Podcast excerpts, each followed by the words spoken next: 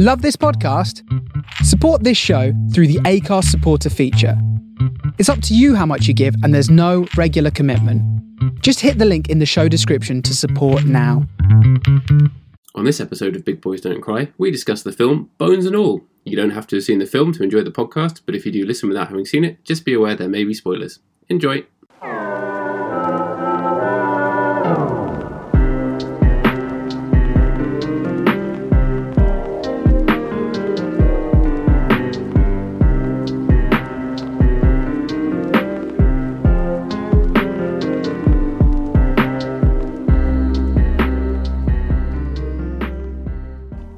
Hello there. Good evening. I've got a bone to pick with you. Well, it's good that we can meet under these circumstances. on, on Google Meet. this episode is not sponsored by Google. no, there you are. Google can piss off. Unless, yeah. What's the opposite of sponsorship? Where you just like go on a go have you go on your show and be like, I will never ever use this this company's product ever, and I want everyone to not use it. Well, depending on how bad you go, it's called committing slander, I believe. Libel, yeah. Is- Would it be is slander in press and libel in um in spoken terms? Which way round is it? No, it's the other way around, isn't it? I don't know. So by me saying committing slander, then it would be accurate. Welcome to the Legal Advice Podcast. Big boys do legal. That'd be the, that's like a fun concept for a podcast, isn't it? Where it's all like guys who know nothing about a thing do a thing, like that um that TV show with Romesh Ranganathan and Rob Beckett, where they do they go to they go like we're going to pretend to be Olympic athletes now. We could do that, but for like really bad legal advice. I wonder how Yeah, long we we'd could- last. We could be the opposite of the A Lab podcast. Do you know the A Lab podcast? No, what's that? They've not done an episode in forever, but um, basically a bunch of lawyers get together and go through awful polit- uh, awful political legal stuff generally. Um, but uh, yeah, it's it's fab. I highly recommend giving it a listen. That sounds a bit too highbrow for me. No, it's very very funny and crude actually. Oh, good. but do they actually like say who's in the right or who's in the wrong, or like give their legal interpretation of stuff, or do they just be like, "This is a big old mess"? Uh, generally, they look at things that are a big old mess already. So uh, mainly that one. Cool. You don't learn much apart from that there's some awful people in the world. That's good because I hate learning. I never want to learn anything. Learning is for suckers. Yeah, learning is for nerds, like my son who goes to school. Yeah, I picked him up today, and he said, "I don't like going to. I don't like school." It was the first time he said, "I don't like school." We nearly got through half a term of him, and then it's because you have to learn the letters. And I was like, "You actually already know all your letters, and you're really good at it. And also, like, if you don't learn to read, you can't. We won't be able to do anything." And he was like, "Okay." So he's, he decided briefly that he, he wasn't fussed about school then. No, because he hates learning as well, and so do I. So yeah, he's got he's on the right path. Learning is for fools. Yep. The the true intelligent people live in ignorance. Like the famous sh- song on the TV show, Why Do Only Fools and Horses Learn? That's the one. Why do I always have to learn? yeah, that's right. We're dropping Travis on the Travis. timeline. Very famous band, Travis. They did two albums back to back called Rock and Roll. And, Is that right? And they have the worst cover art I've ever seen. It's truly, I'm genuinely impressed. It's up there with Hurley. Like, did they release them on the same day?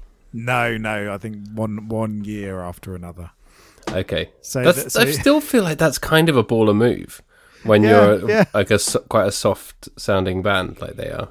Yeah, no, I, I I respect it. I also respect the truly awful album art. So Soft Travis's rock I'm typing in Travis Rock, which sounds like it sounds like some kind of wrestler.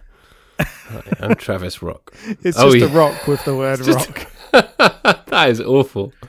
And then Travis Roll um is uh is a is a roll. Travis Roll album art. It's a it's a it's a bap.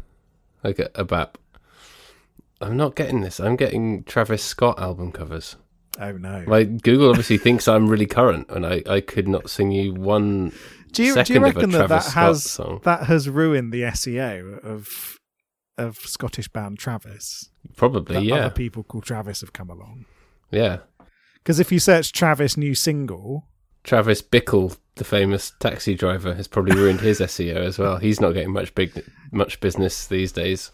Yeah. So I I searched Travis new single on Google, and it's come up with a mixture of Travis and Travis Scott. Although all of the videos that it's pushed to me are Travis Scott songs. I put Travis roll album art, and it's giving me a bunch of Travis Scott stuff.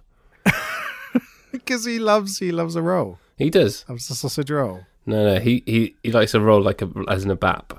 He likes ham, cheese, and pickle. That's what I've heard. Uh, pickles are wrong, actually, Branston pickle. You're not a fan? no, it can piss off. Awful stuff. I love it. I lo- Generally, anything with pickle in the name, piccalilli again, awful. yeah, piccalilli is very bad. What about pickled onions? Pickled onions, terrible. Pickled eggs? Pickled eggs, terrible. Pickle Rick? The funniest thing I've ever seen. Funniest shit I've seen. See, I got you there, haven't I?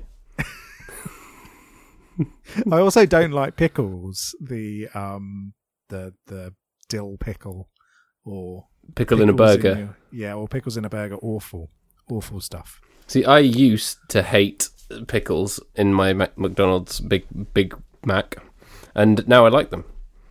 It's because you got old, Paddy. That's what is that what happens when you get old? You just become a pickle. The moment that you start liking pickles, it means that you're deteriorating. Yeah. it's a I see sign you- of you've sent it to me. It is it is literally just a roll with a roll on it. That is so bad. It's good though. That, Yeah, That is just like the most low great. effort. It's even like a low res picture. That's even Yeah, like oh, and this is recent as well. Yeah, so this was I didn't this, even know they were still going. Yeah, they're they're going around. for I. I have a confession to make. I don't mind Travis. Yeah, nothing wrong with Travis. Absolutely nothing wrong with them. Obviously, what was it? The um, uh, the man who was The Man Who. breakthrough. Which I think is kind of a rubbish title, but that also kind of works. Um, yeah, and it's a thoroughly fine album. That what's what's that kind of clean cut British indie used to sound like before Coldplay?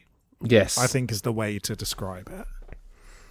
Because and then Coldplay came along, and everyone then sounded like Coldplay. They're like, we want to make this sound big and big and big, and Travis never really did that, did they? They were just like, we're still, we're still the nice boys making soft, lovely songs. Yeah, Yeah, and they, they driftwood floating on the water. Like that one. yeah, and they did um that song from the second album. What was it called? um, Flowers in the window. they did "Sing" and "Side." They were both quite big, weren't they? Yeah, Um, yeah, they're thoroughly a thoroughly pleasant band of Scottish fellas. good for them.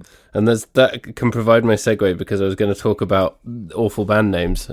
Speaking of some fine young cannibals who are in this week's this week's film, that's got to be one of the worst band names of all time. I, I quite like Fine Young Cannibals, the but it, fine young cannibals. but it shouldn't be the name of a band like Fine Young Cannibals. It, that should be Yeah. the name of like a punk band.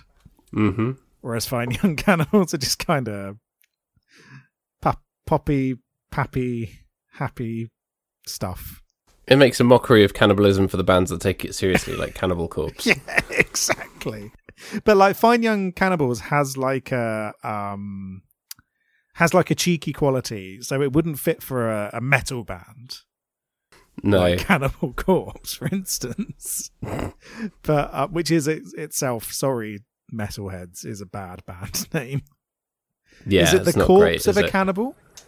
Is it a, a a corpse which is now a cannibal? Is it a corpse which has been cannibalized? In which case, why would it not be cannibalized corpse? See, th- this is the Devil Driver problem. And they never replied to our tweet, by the way. Did they not? Devil Driver. Is it? Is it the devil being driven by someone? is the devil driving the vehicle? There's yeah. Now I always assumed with Cannibal Corpse that it's the corpse of a cannibal, But then it would be cannibal. which is what you have at the end of like Cannibal's attorneys general. Spiders Men. but the yeah, you're right. That that's even worse. Hi, we're Cannibal's Corpse. I'm going to start a band called Cannibal's Corpse. See how far you get.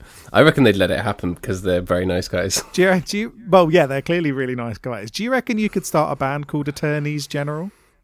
Yeah, I'm going to start a band called Attorneys General. that's that's one of the awful band names you'd have now because all the good band names are taken. Catfish and the Attorneys General.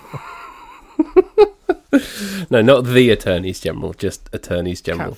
That probably is some terrible like Oh, do you, do you, dance band. do you there. reckon there's some upper middle class jeb end band called the Magna Cartas to make fun of the fact that you shouldn't call it the Magna Carta? No, that's the that's a good joke. That's the kind of thing we would do. Right, okay, we're going to start a mid 2000s era indie We're gonna go back in called The time. Magna Cartas. We'll be wearing those stupid pork pie hats, singing like, oh, oh, oh, oh.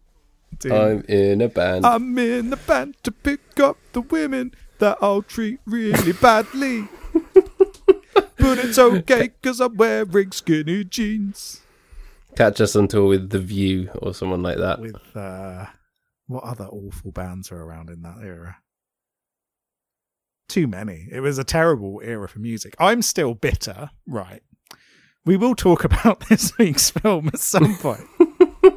I'm still bitter. We'll get to the cannibals. But everyone who's listening for the cannibal content is coming. It's don't coming. worry. Don't worry. We're going to talk about the lovely cannibals.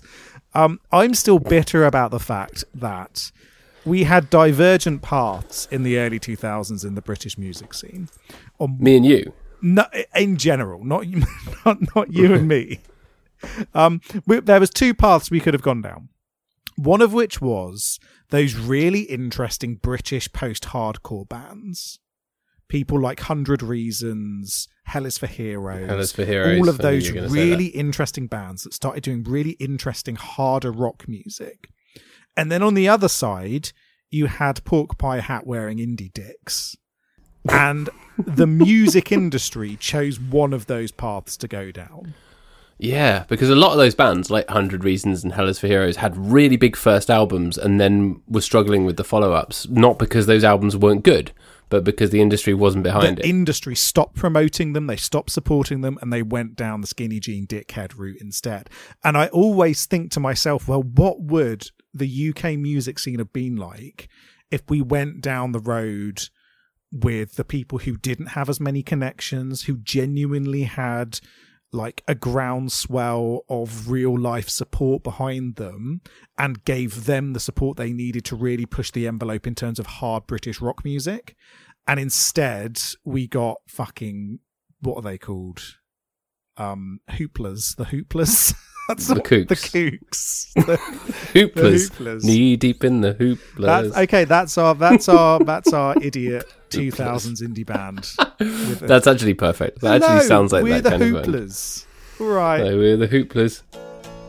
Oh oh Uh, oh oh oh oh oh oh oh oh oh oh. oh. My dad is an investment Oh, oh, banker. oh. I wish you wouldn't call him a wanker just because he drives a Jaguar. That's good.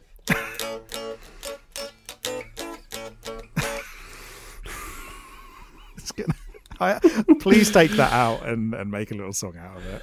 Yeah, no, no, I've, I've got the riff down already. Don't worry, it's good. It's, it's going to happen. The hooplers. We are the hooplers. But I I still listen to Hundred Reasons as ideas above our station quite regularly, and some of their other stuff. But that first album is gold. And It is very, very good. their cover version of The Smiths is better than the original. Do you remember Is when it- they did? Was it How Soon Is Now? Yeah, do you remember that Yeah, cover? It's yeah. so good. Like that's that's a Smiths. I'm not a huge Smiths fan, but that's a song I really like. But their cover, oh, beautiful, beautiful stuff. Yeah. Um, but yeah, I, I sometimes wonder, you know, what would the UK music scene have been like if we supported people like Hundred Reasons and Hell is for Heroes instead of, or um, your code name is Milo is another example of the band doing really weird, interesting Yeah. stuff. But instead, we got yeah, indie, which which didn't create anything interesting really. I suppose the horrors, the Landfill horrors, Indie. Yeah. the horrors did some. The horrors are Yeah, they did some interesting stuff. A band that actually lived up to their name. Yes, and they've got stranger with time. In fact, I think they're best. They've now become like an industrial band. Yeah, that's cool. which is which is really cool. Um, but I think their best full album that they ever released was uh, V, the last the last full album that they released. I haven't heard it. Have to check Um, it out. Really cool. But then, yeah, since then they've released a couple of cool EPs that really go down a sort of industrial rock route. It's very interesting stuff. Nice. A bit like your boys Trent Reznor and Atticus Ross. Just trying to segue back to the film there. As my cannibal joke, my cannibal segue didn't work, so now I've got to try and shoot on it in some other way. there we go. Yeah, we can go in with that. So this week's film is Bones and All, and as you mentioned, the music is by Trent Reznor and Atticus Ross of Nine Inch Nails. Um, I really like the score to this. Actually, I think it fits really well. Yeah, Um, I sometimes feel as though you know me. I'm a big Nine Inch Nails fan and a big Trent Reznor and Atticus Ross fan. yeah, Sometimes I feel as though their scores don't quite fit the the the films that they're attached to, and sometimes I feel a bit overpowering tonally to the kind of film that they're in. But with Bones and All, I think it really fits very well. Yeah. It's perfect. It's really, it's not, it's not overbearing at any point, which is the risk you run with that kind of music, isn't it? Yeah, it's it sounds a very particular way, even when they tweak bits and pieces, like the the Disney film that they did, um, Soul. Yeah. Oh man, that is a great film. Um, Have you seen it? Uh, yeah, it's a, a brilliant movie, a brilliant movie. Um, and there they managed to really complement the jazz soundtrack very well. It's pretty However- out there, Soul. I'd like to watch it again, yeah. actually. But I think it was kind of it wasn't it wasn't a flop because Disney, but like it's I don't think it did that well, and people don't really talk about it. But it's a really it's a great concept. It's really well executed, and all the kind of fantasy and sort of fantastical sci-fi elements of it are really really clever. And it's yeah, it's it's great. Yeah, it won best animated feature at the Oscars. Yes. and it won best original score. I'm not sure how w- was it released in the in cinemas. No, I think it went straight to Disney Plus because I remember watching it Yeah. like on the day it came onto Disney Plus. because it's one of those things that got caught up in COVID, wasn't it? Yes, it was New Year's Eve or New Year's Day. It came out. Yeah. I can't- I and it's a really interesting it's a really interesting film I, I really liked it and something very different a bit like um uh brave for instance is Yeah. one of those films which breaks away from the archetype of what those kind of movies are like and i think soul does something similar Mhm. and so it was really nice to see Soul didn't have the voice of Billy Connolly on it, of course. no it did not although imagine him as the lead in in soul just He'd have- Billy he'd have Connolly nailed it, as obviously. the, as the main character in soul altogether um yeah no but yeah it's it's a, a great movie um bones and all slightly less wholesome Yeah, I'm now trying to think if there's a link between. Has Billy Connolly ever worked with Mark Rylance? But probably not, because he's in this. Mark Shakespeare Wolf Hall Rylance is in this, playing a very, very creepy old American man. yeah he steals the show Yeah, um what's his name? Skeeter, Gummy Jim. rita skeeter Yeah, Sully. That's it. sally You know, just to give all the names that Yes. those kind of characters get are called. yes Skeeter. Um, so uh, basically, this movie is about cannibals, as you might have guessed by the amount Yeah. that we've talked about. There it's is a cannibal road trip. Oh, it's a cannibal road trip. Was that the lead single by the the Hooplers? Well, Uh, no, their their first single is "Don't Hate Me Because I'm Rich," and then their second single was "Cannibal Road Trip." Oh, and then the third single is "I'm in a band," Look at which us. you've already written. We formed a band. Do you remember that song? No, what's that? Um, who was it? That's not one of our nonsense songs. That we no no it's a genuine uh it's a genuine song um uh by who are they there's a post it was a post punk band um i'm gonna have to try and find this offline and and and and and and send it to you because i can't remember it and i can't find it searching searching look at us we formed a band art brut formed a Oh, band, Brut. yes, right. that's right. I do remember. Yeah, those guys were quite interesting, actually. Yeah, they did a sort of rather than like popping up the post punk of the 80s, they just kind of did a straightforward art rocky post punky thing. Yeah, Um but yes, um basically in Bones and All, based on a book which I've not read, but No. now I kind of want to. Yeah. Um, there is like a subculture, a, a demographic, a hidden demographic in society of people who have to be cannibals in order to sustain themselves. People who have feel a compelling need to eat the flesh of other humans. Yes. And it's not like a community. These people don't know each other apart from sort of whispers and coming across one another every so often. Um, they're quite dispersed. They live often nomadic lifestyles. Um, and that's kind of like the setting that within society as we know it, there are these cannibals and they can't necessarily control that urge. It's not something that they can really do anything about, but they they have to feed on humans. So enter our main character, Maren, who Mark um, Maren.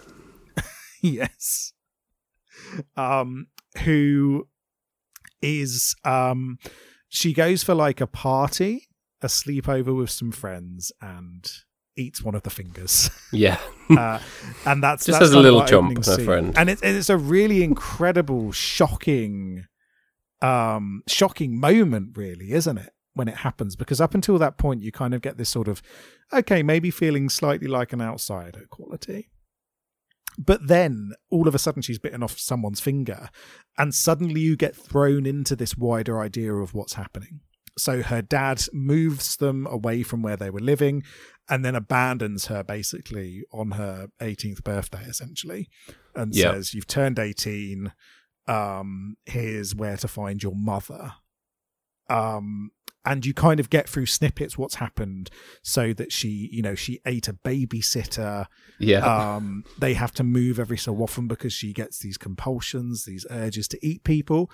And now he's just decided now that she's an adult that he's had enough and has, has gone off. Um, and so then it becomes this sort of road trip where she goes off, she tries to make her way to her mother to try and find answers, try and have this connection. Um, she meets Sully, who's a lovely fella. Very nice old man.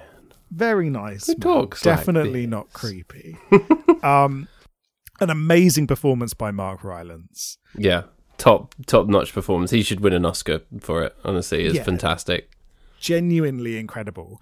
Um, where he explains that actually you can smell other cannibals. Um, he talks about how he keeps like a lock of. He's got like the ponytails, the hair of everybody that he's eaten over the years in this huge, like rope, which is truly horrifying. That's so nasty.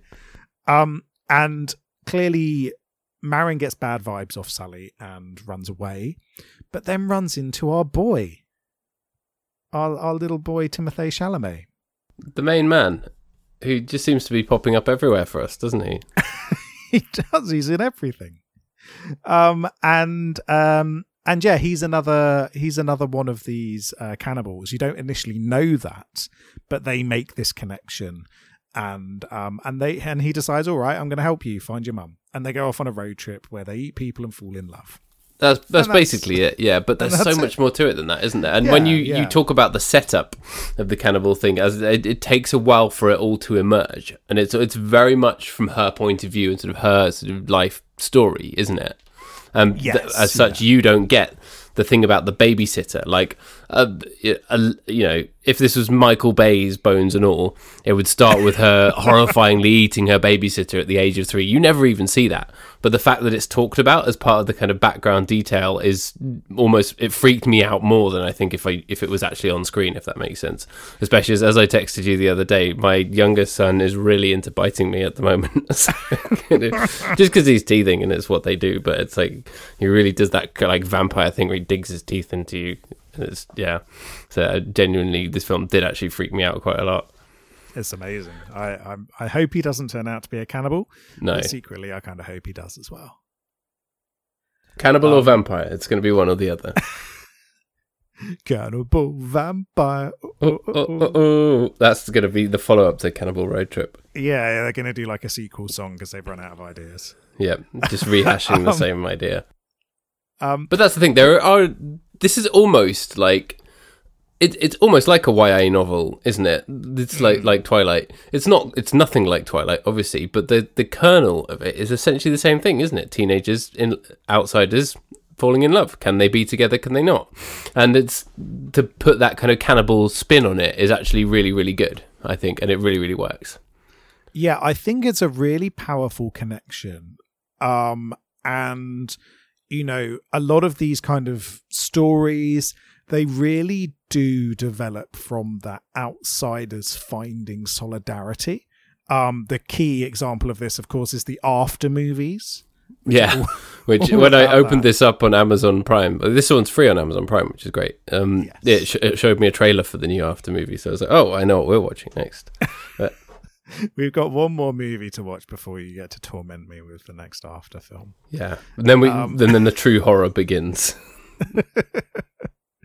um but yeah i think the way that they build this sort of um outsider love between the two of them is really powerful but what i also really love is that they never they never get away from the fact that what they're doing is horrific Yeah, um so you you've got a few scenes that really bring the horror home a lot of this movie is very relaxed it's very introspective um one it's almost like a mumblecore film.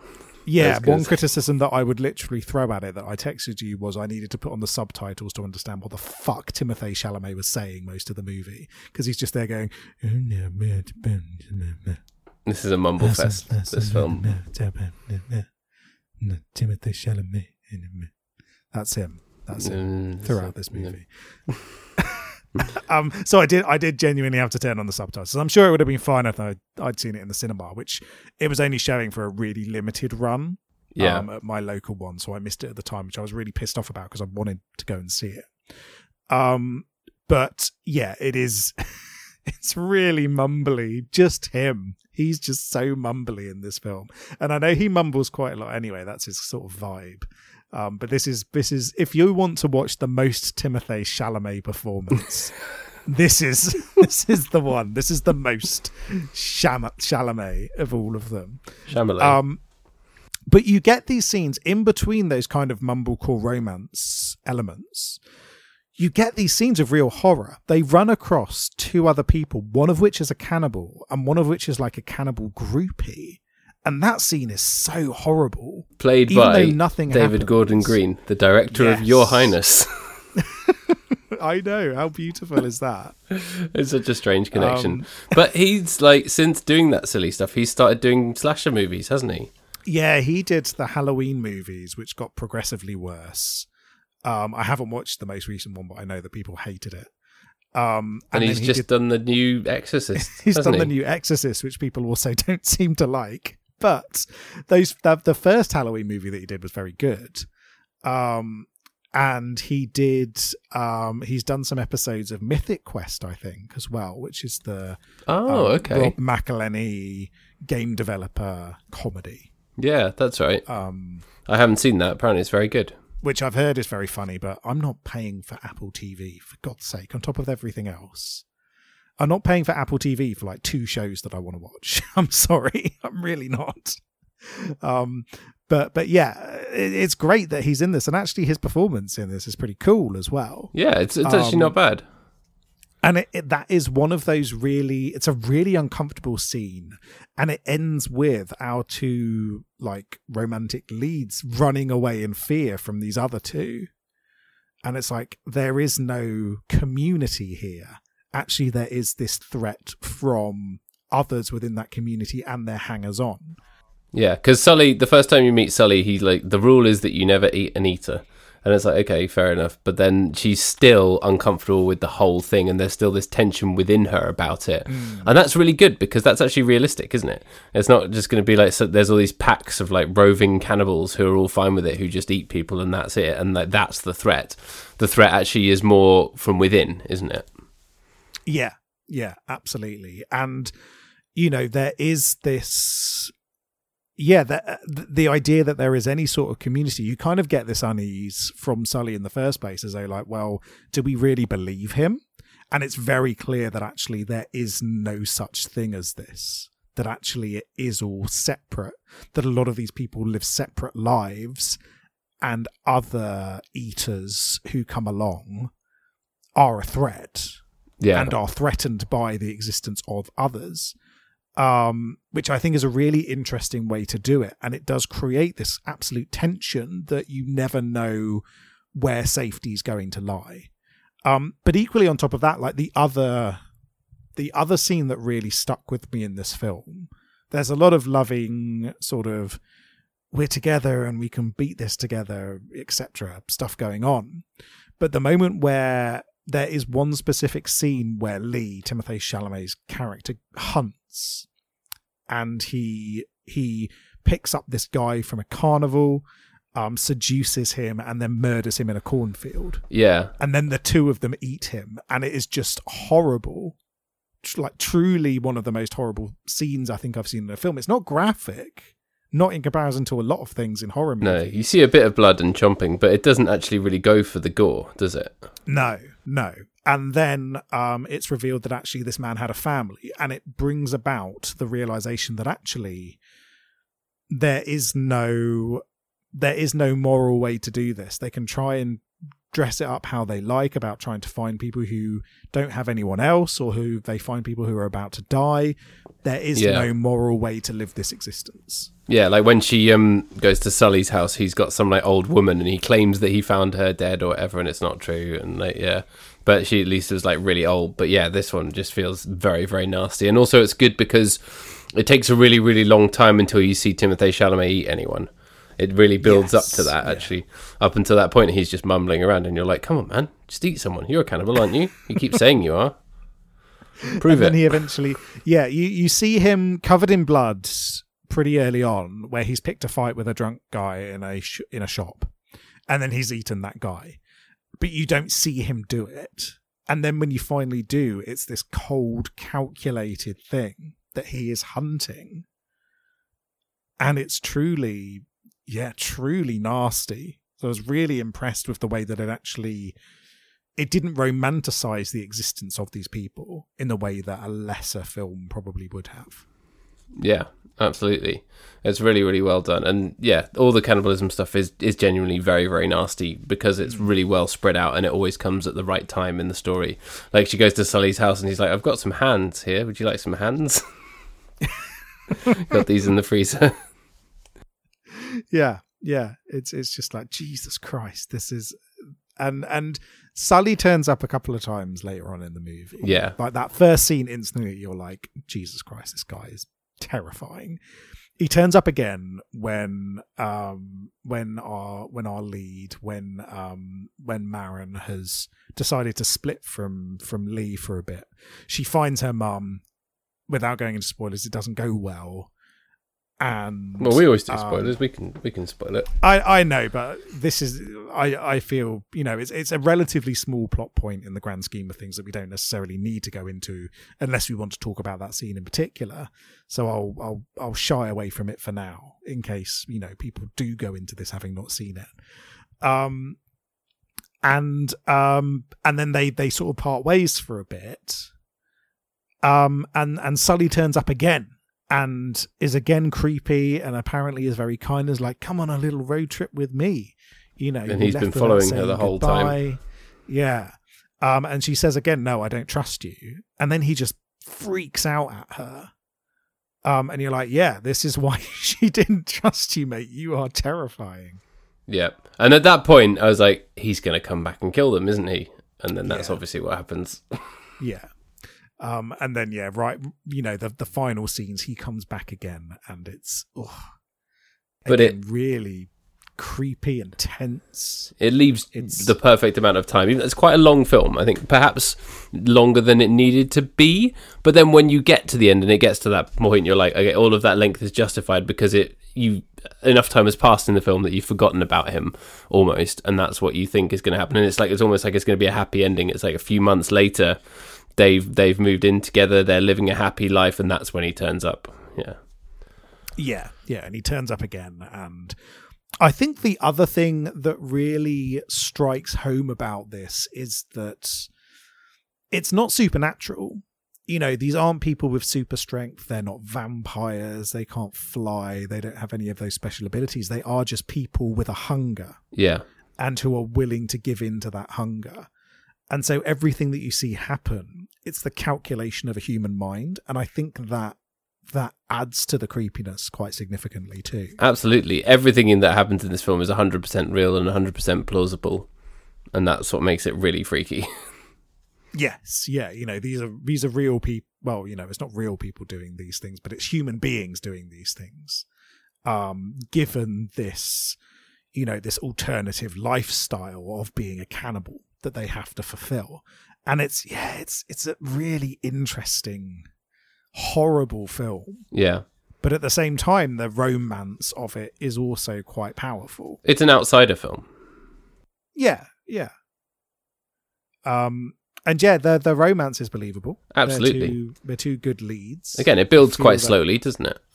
Yes, yeah. Um, and it's yeah, it's it's it's good. It's good. I like it. I liked this film a lot. They get to have a little kiss on a Ferris wheel like normal teenagers, but then you're quickly reminded that they're not normal They're not teenagers. normal teenagers. Yeah.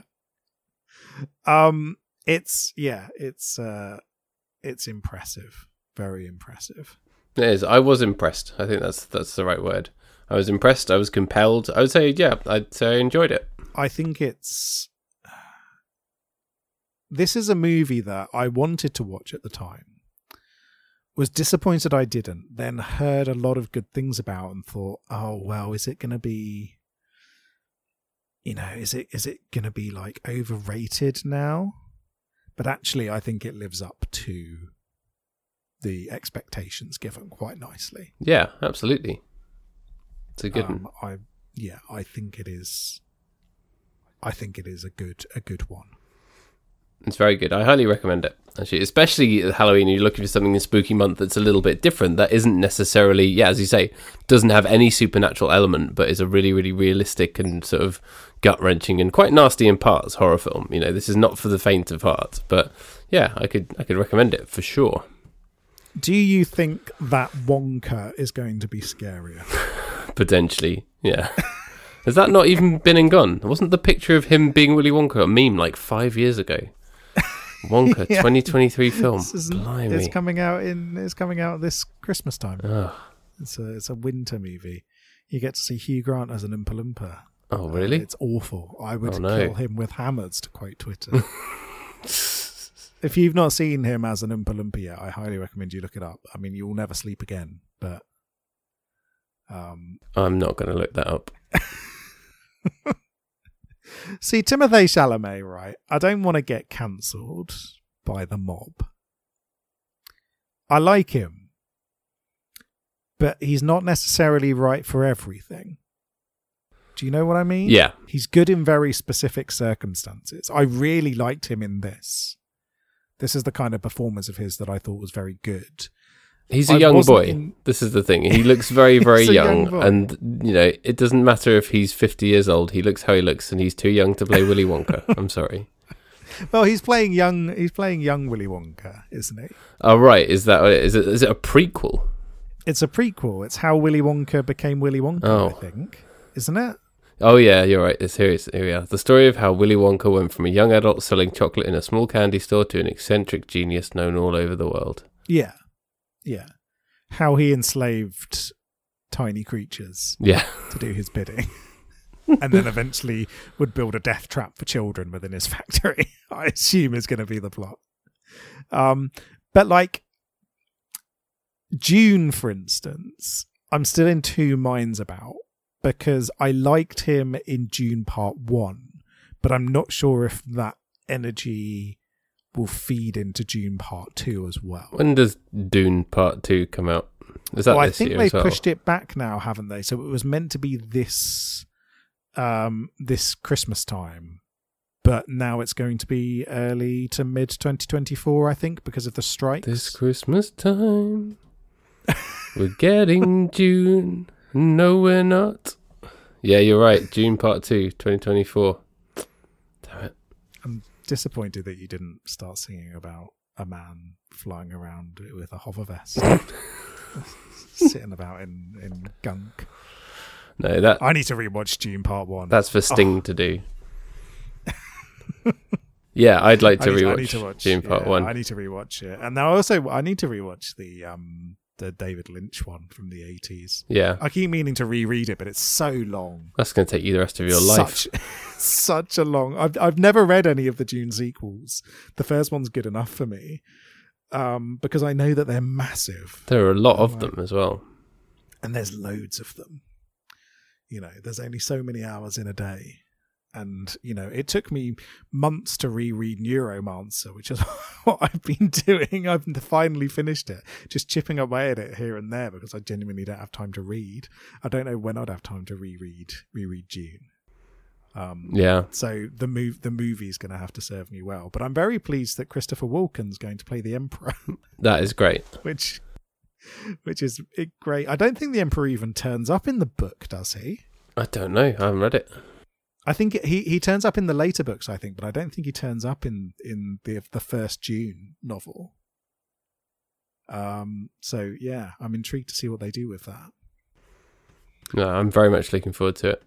Yeah, yeah, no, it should be great. Um, but yeah, Timothée Chalamet, I think when he's used effectively, he's really, really good, and I think this is an example of it. Um, I hadn't seen anything with Taylor Russell in before. I don't think. No, me neither. And performance is fantastic.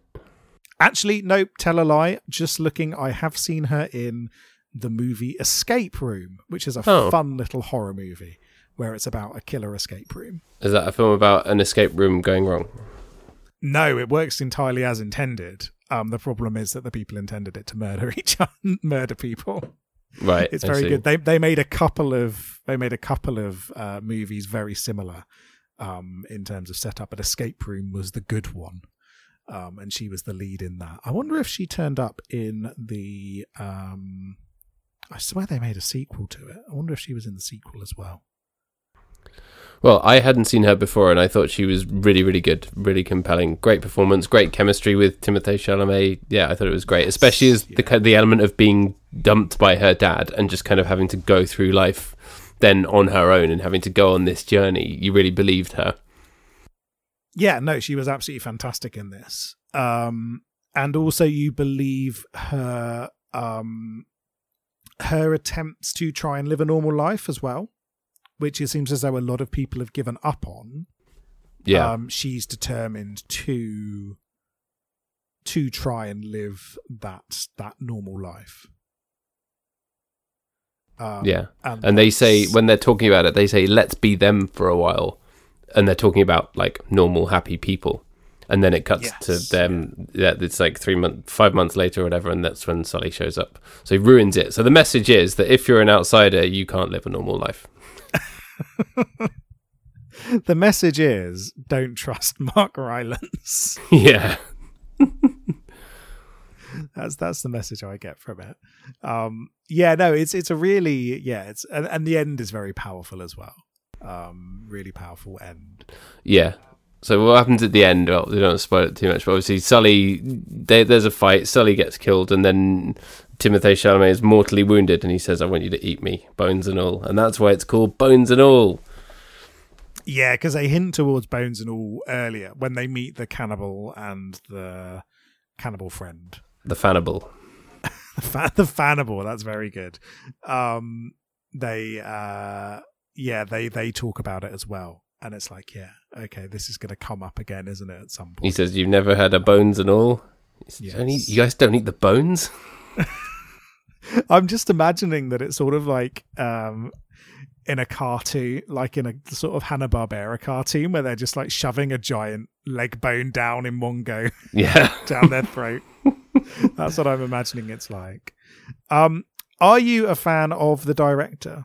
Luca Guadagnino. Now, I hadn't seen any of his other work, and I love this. So, based on this, I think I should be. I know he did Call Me by Your Name, which I've not seen, and we've had requests to watch that before, so we should get around to watching that. But I have read the yeah. book, which is very good. Um, and I know he did the Suspiria remake as well. Which I was not too big a fan of, actually. Yeah, I heard mixed things Um, about that. I like it sort well, I, I half like it as a film. There's some very powerful scenes in it. It's way too long. it's the big problem. Um, and I really dislike it as a remake of Suspiria. Right. Um, it feels like it should have been its own thing. I don't understand why they decided to tie it into Suspiria whatsoever. Um, and there's loads of really pretentious stuff. Like, do you, do you remember when it was coming out where Tilda Swinton um, was was going to be just one character, and then they came up with this other, you know, never before before seen German actor in his eighties, and it was really obviously Tilda Swinton wearing makeup. Oh, and they just yeah, kept it up for ages that it wasn't That's just a Um, bit silly, isn't it? and it was just a bit it's just a bit silly yeah um but dakota johnson is not awful in it which is Okay. good um showcases that actually she maybe deserves better than the 50 shades movies which is nice Yeah. Well, good for Um, her. and mia goth's in it who's always great i don't know if you've seen much with mia goth in Yeah, yeah. um, She's popped up on this show before. She's yeah she's fantastic what what's she been in that we've watched on I can't on remember. There's been. She, I feel like she either she's popped up in a film in Spooky Month, or you've just talked about her all the time. I've probably talked about her all the time. I do like her as an actor. Um, we we should talk about some of her other movies at some point. We could talk about X and Pearl as a double bill next year, actually, um, which would bear two horror movies by um, Ti West. Yeah, Um, she was in Emma. very good. That's right. Yes, she was in Emma, and we talked about Emma. So not Spooky Month.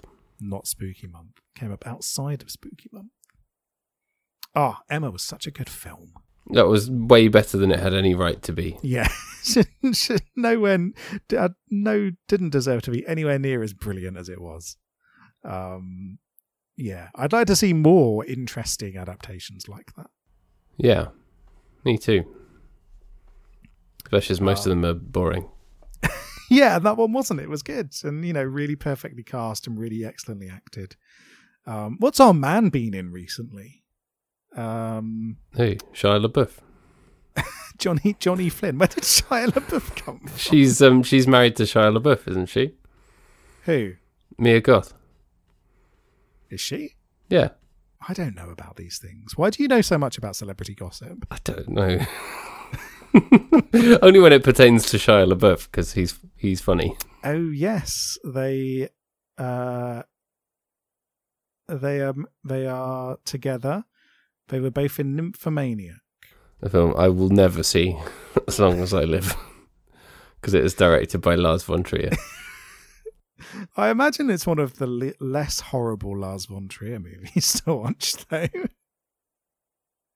in comparison to some of his some of his other stuff. It doesn't. It probably it does have Willem Dafoe in it. He's probably not doing the whole Chaos Reigns thing. Um, but yeah, um, I didn't know that. I don't know anything about who's dating anybody. Actually, I live in a little cave where I watch films. Um, no, the person I was talking about was Johnny Flynn. What's Johnny Flynn been in recently? Oh, I don't know. He did that David Bowie thing that was awful and wasn't approved by his estate and was a massive flop. And I don't know what he's done Oh, since. yes, that's right. Yeah. Where like it's a David Bowie film where they're not allowed to use any of his songs or something. I, yeah, they didn't. one. They didn't. The, the the estate didn't want it to happen, so they Yeah. had to use like him doing covers that Bowie did at the time or something like that. Stardust. This is the one. Oh, he's in a movie with Mark Rylance called The Outfit.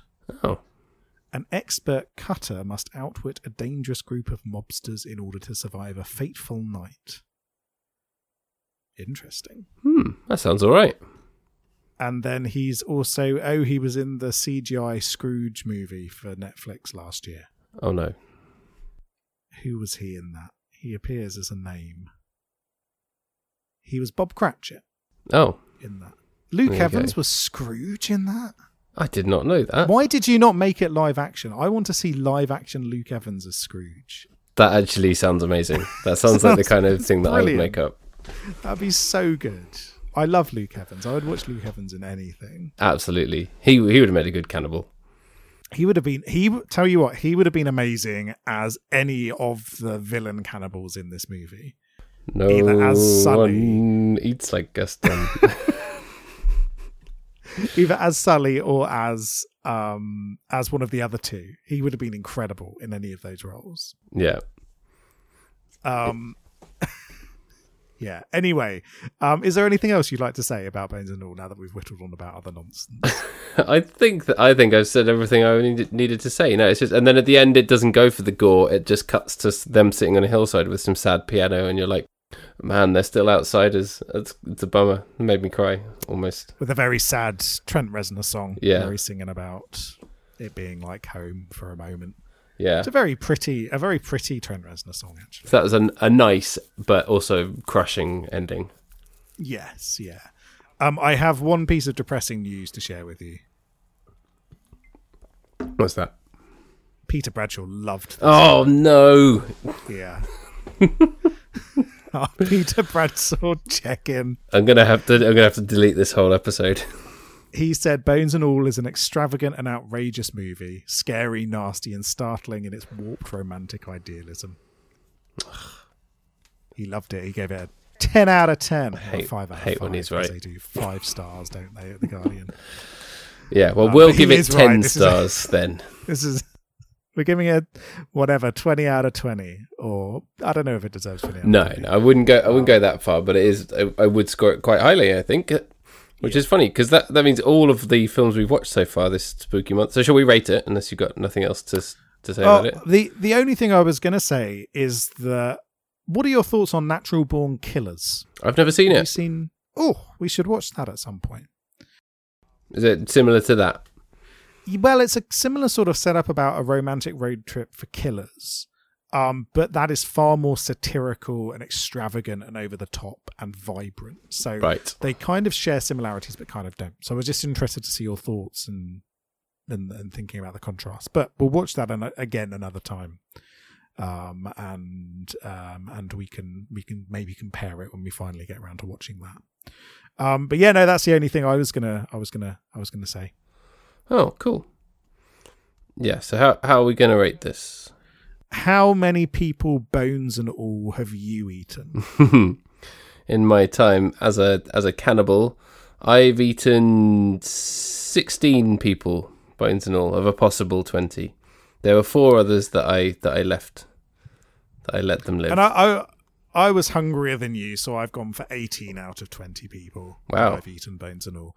Um, I really loved this film. Um, it's horrible, twisted, depressing, also vaguely lovely and heartwarming at the same time, which is everything that I want in a film. and again, shouldn't work Monster. with the combination of those things, but totally does.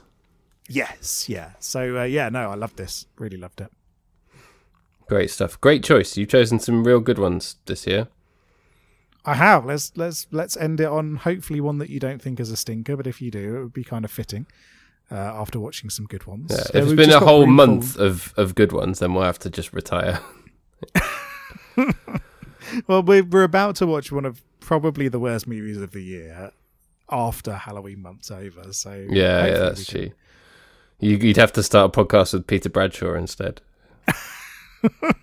So our final movie is May, which I'm hoping we can find on something. M A Y, yes, from 2002. I'll send you an IMDb link. to May it. 2002. Um, what was I doing in May 2002? We would have been in year 10. I'll send you and I'll send you an IMDb link to it. Um, but we'll end on a sort of We'll dig it, dig it out. something less highbrow. Good. Yeah, I, I, I definitely feel like I need some garbage. No. I mean, it's not garbage, but it is definitely less. It's less artistic, I Right. suppose, is the best way. The best way to put Okay. it. But I, I, Description. I- I a socially awkward veterinary assistant with a lazy eye and obsession with perfection descends into depravity after ve- developing a crush on a boy with perfect hands. exactly. That sounds like yeah, like a year ten media studies student's description of a film.